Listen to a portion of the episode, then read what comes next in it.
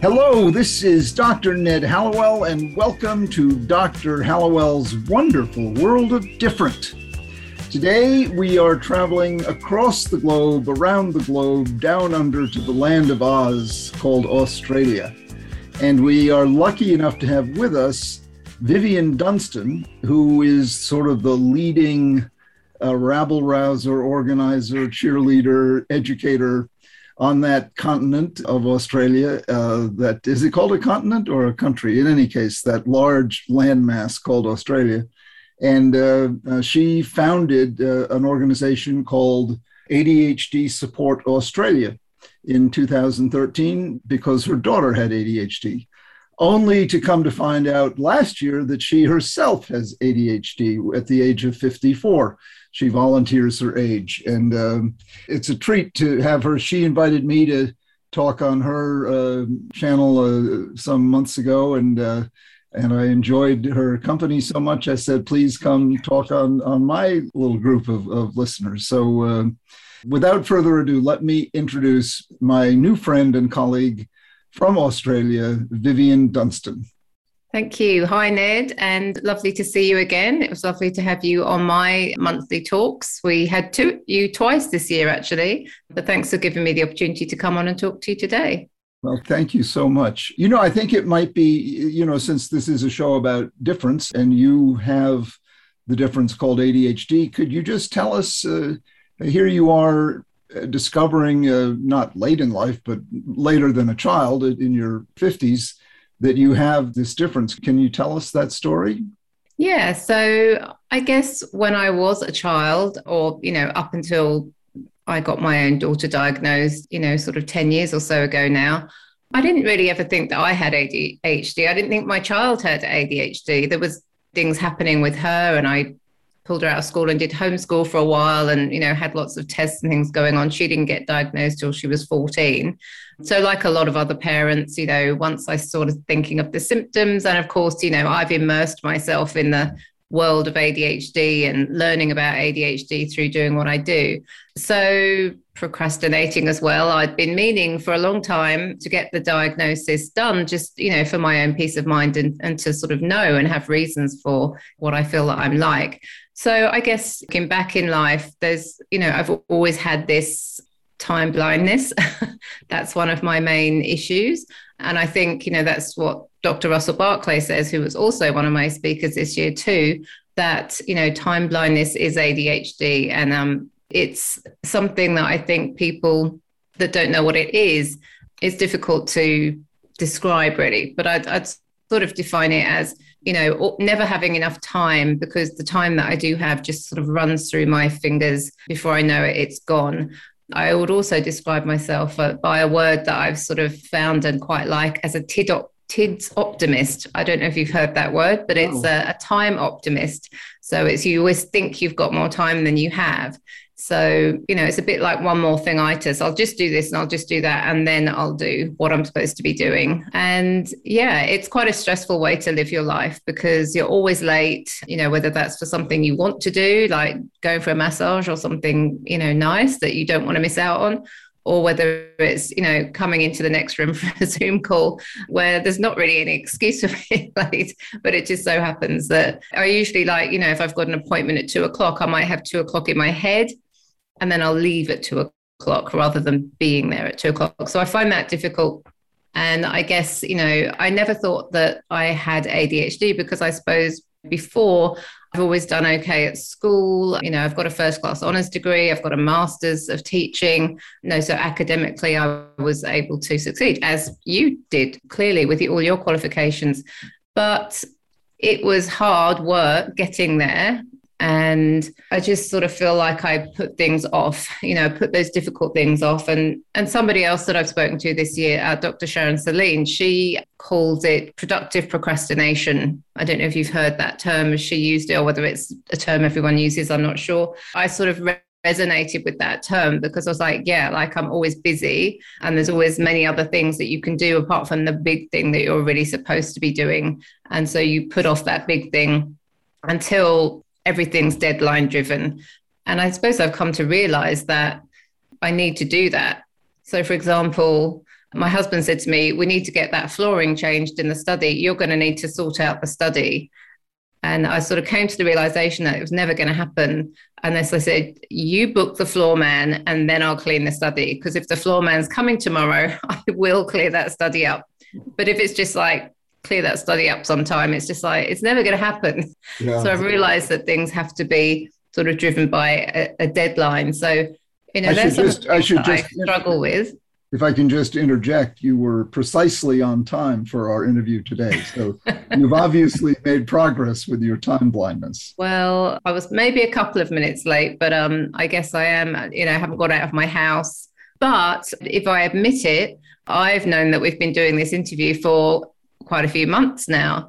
And I could have prepared and had to think about, you know, what I might want to say or some of the things.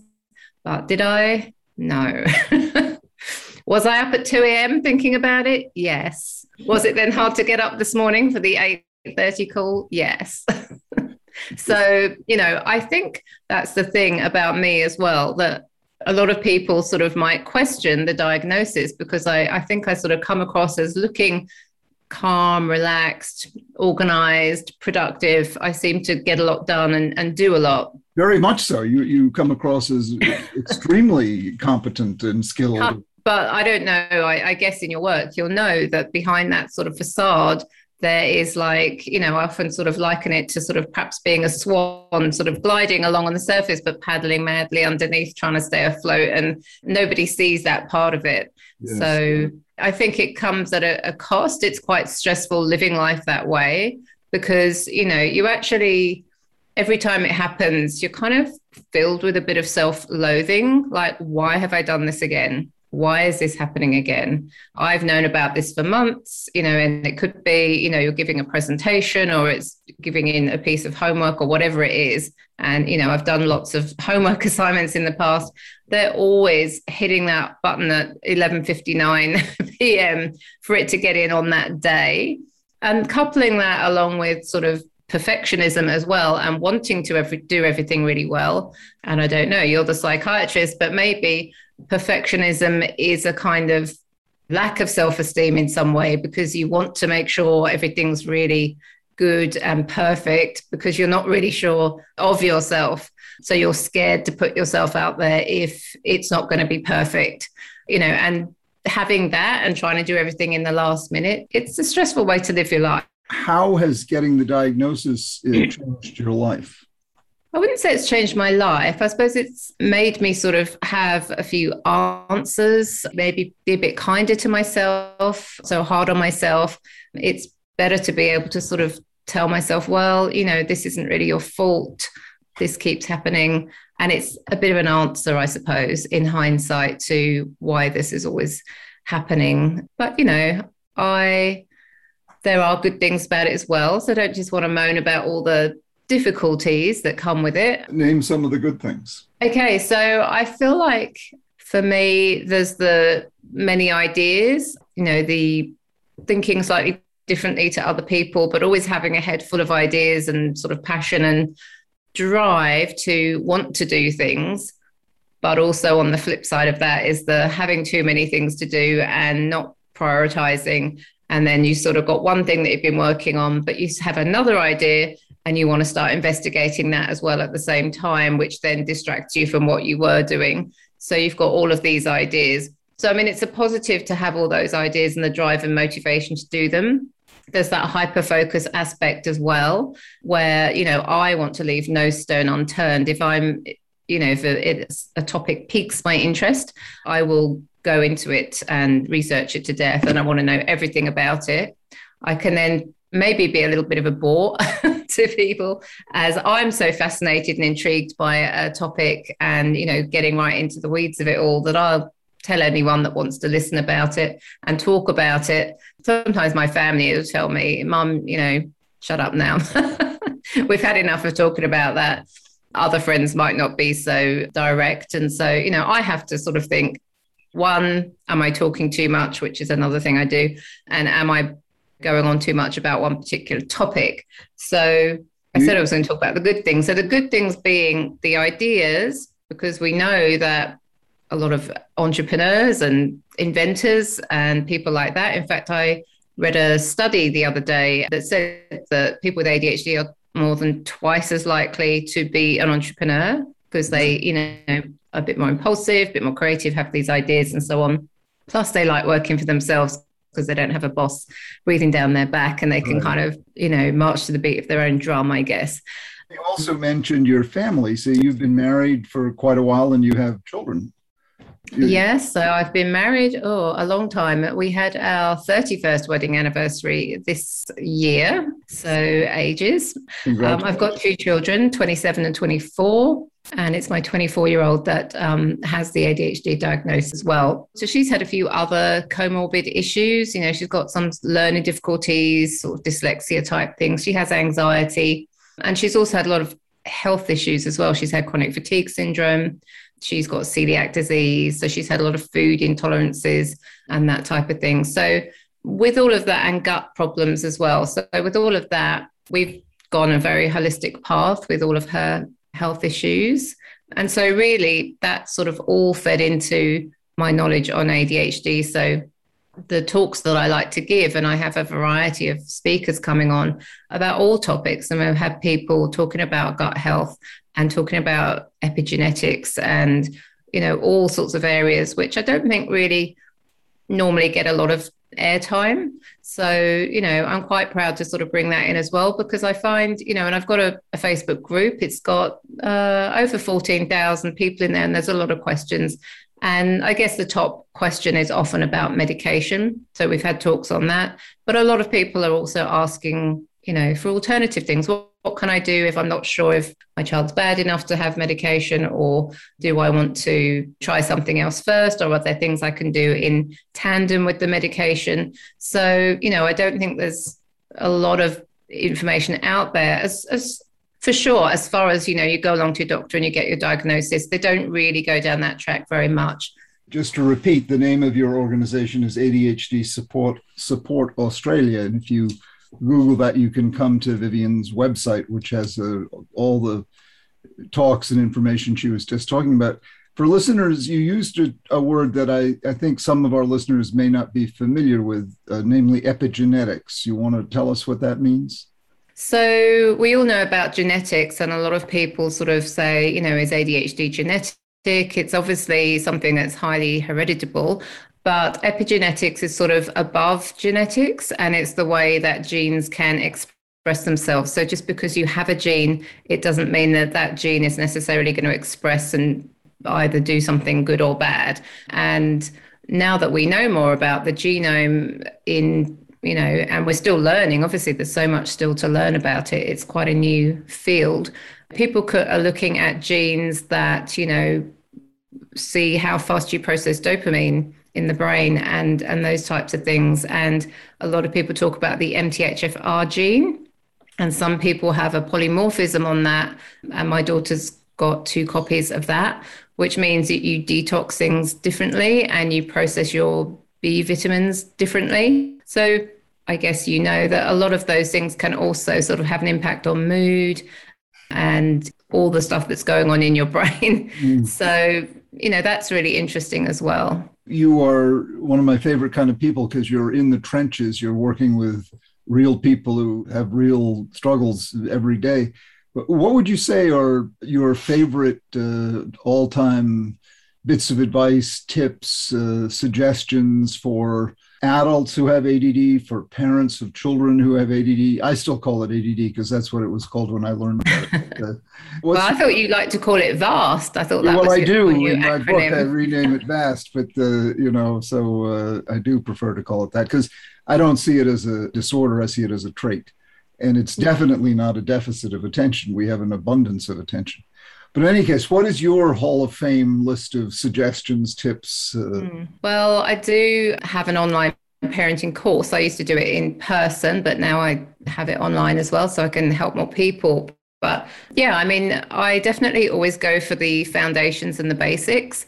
I feel like, one, as a parent, you want to look after yourself, have great self care because you can't be the best parent you can be if you're too tired or not eating well, not exercising, not having time for yourself. So that's very important. You know, you're going to be flying off the handle and getting irritated and not being resilient in challenging situations if if that's the case. So self-care is a really big part for parents. And then, you know, as what I'm trying to do with everything is educate people about what ADHD is and thinking about it from a different point of view, understanding how your child is actually feeling, why they're acting the way they do. I mean, last month my talk was on the collaborative and proactive solutions approach, which is the Dr. Ross Greene approach, which is talking about really chatting with your child, finding out what's going on with them, why is a particular behavior happening rather than you know going down the whole rewards and consequences path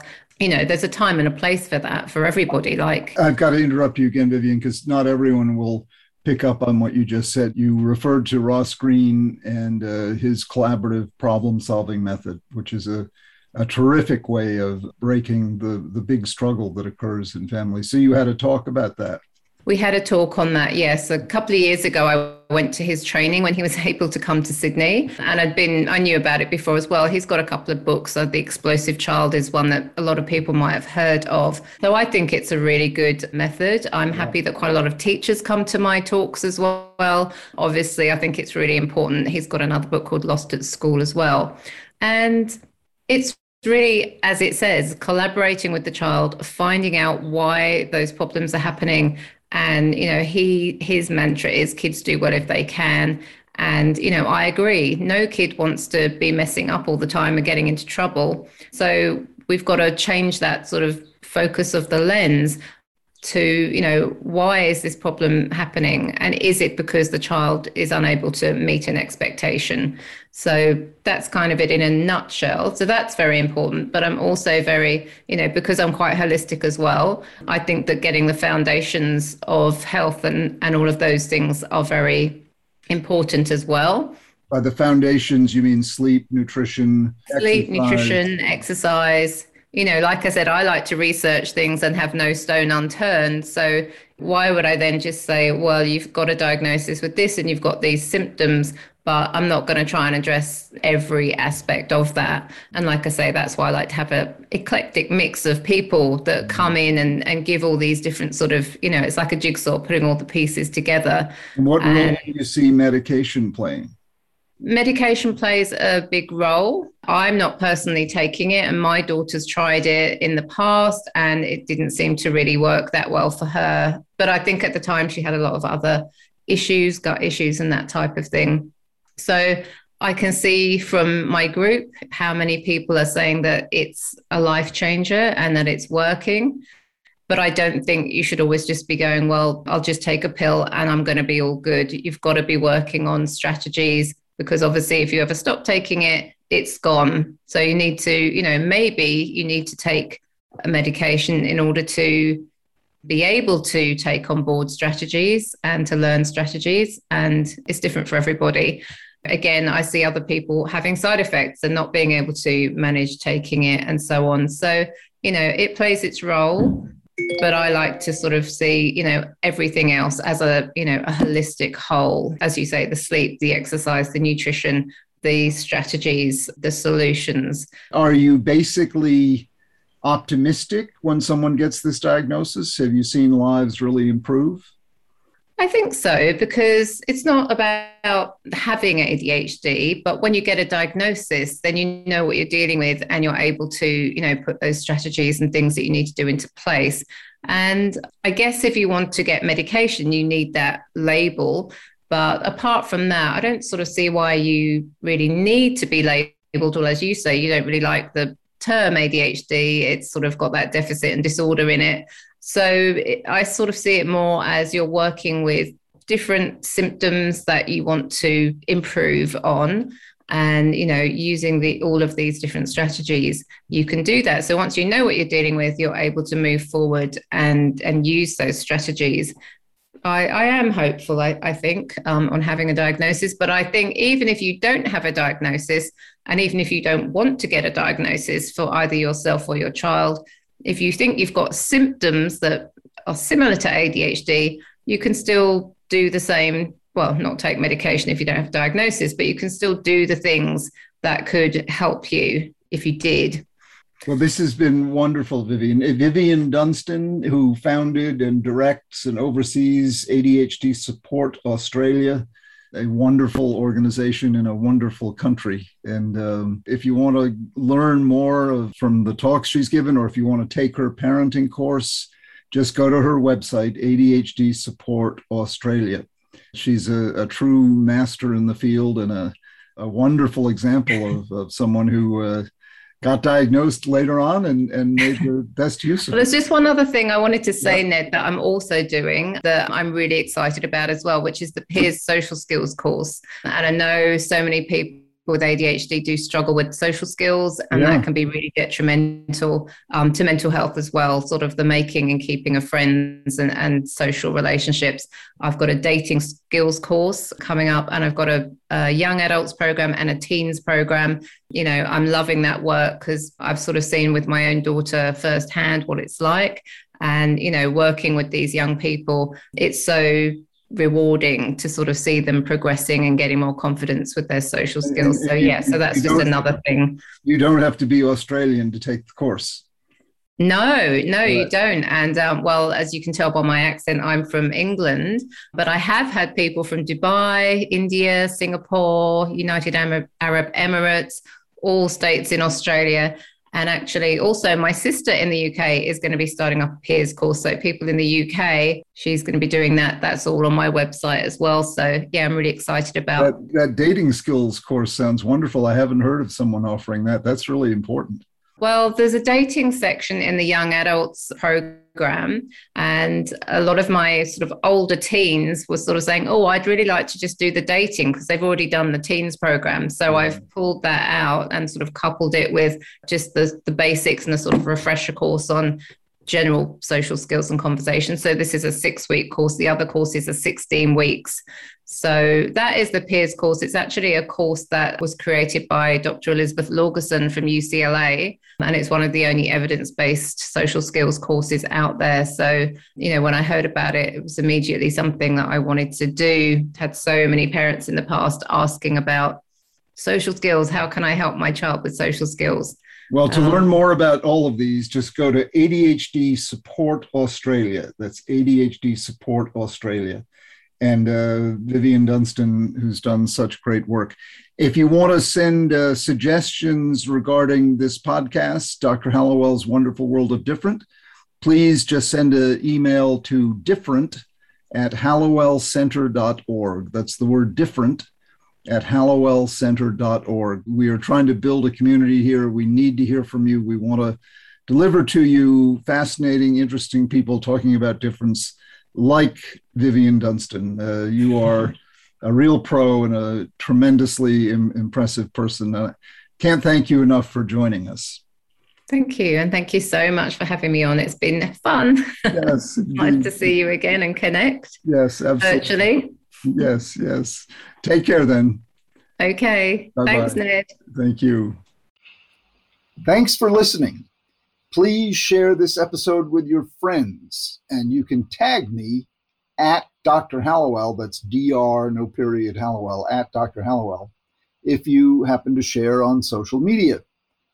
I hope you'll join me next week when I'll be talking with Tracy Otsuka, host of ADHD for Smart Ass Women. She is really a kick and a really wonderful, brilliant woman, and an all round superstar.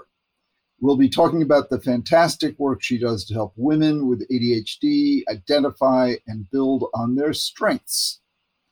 And every week I will answer one question from a listener. Please send your questions to different at hallowellcenter.org. That's different at hallowellcenter.org so that each week we can pick one of those questions that I will answer on the air.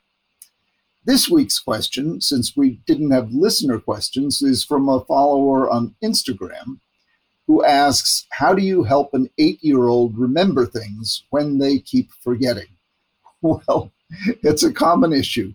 One way to imagine memory is think of your memory bank as a board and think of a piece of information as a nail. Well, attention is the hammer. And if attention wanders a lot, many of those nails aren't going to get hammered in. How do you help someone remember? Well, you do external reminders, lists, post its, notes, anything that you can put up outside the brain to help the brain keep track of what it's having trouble keeping track of inside the brain. So the use of external systems is really imperative. What doesn't work is yelling at him to remember things. That just makes him afraid, and fear reduces your capacity to recall. So try to understand, you know, memory is, is stronger in some people and less strong in others. It's not a moral concept, it's a neurological one.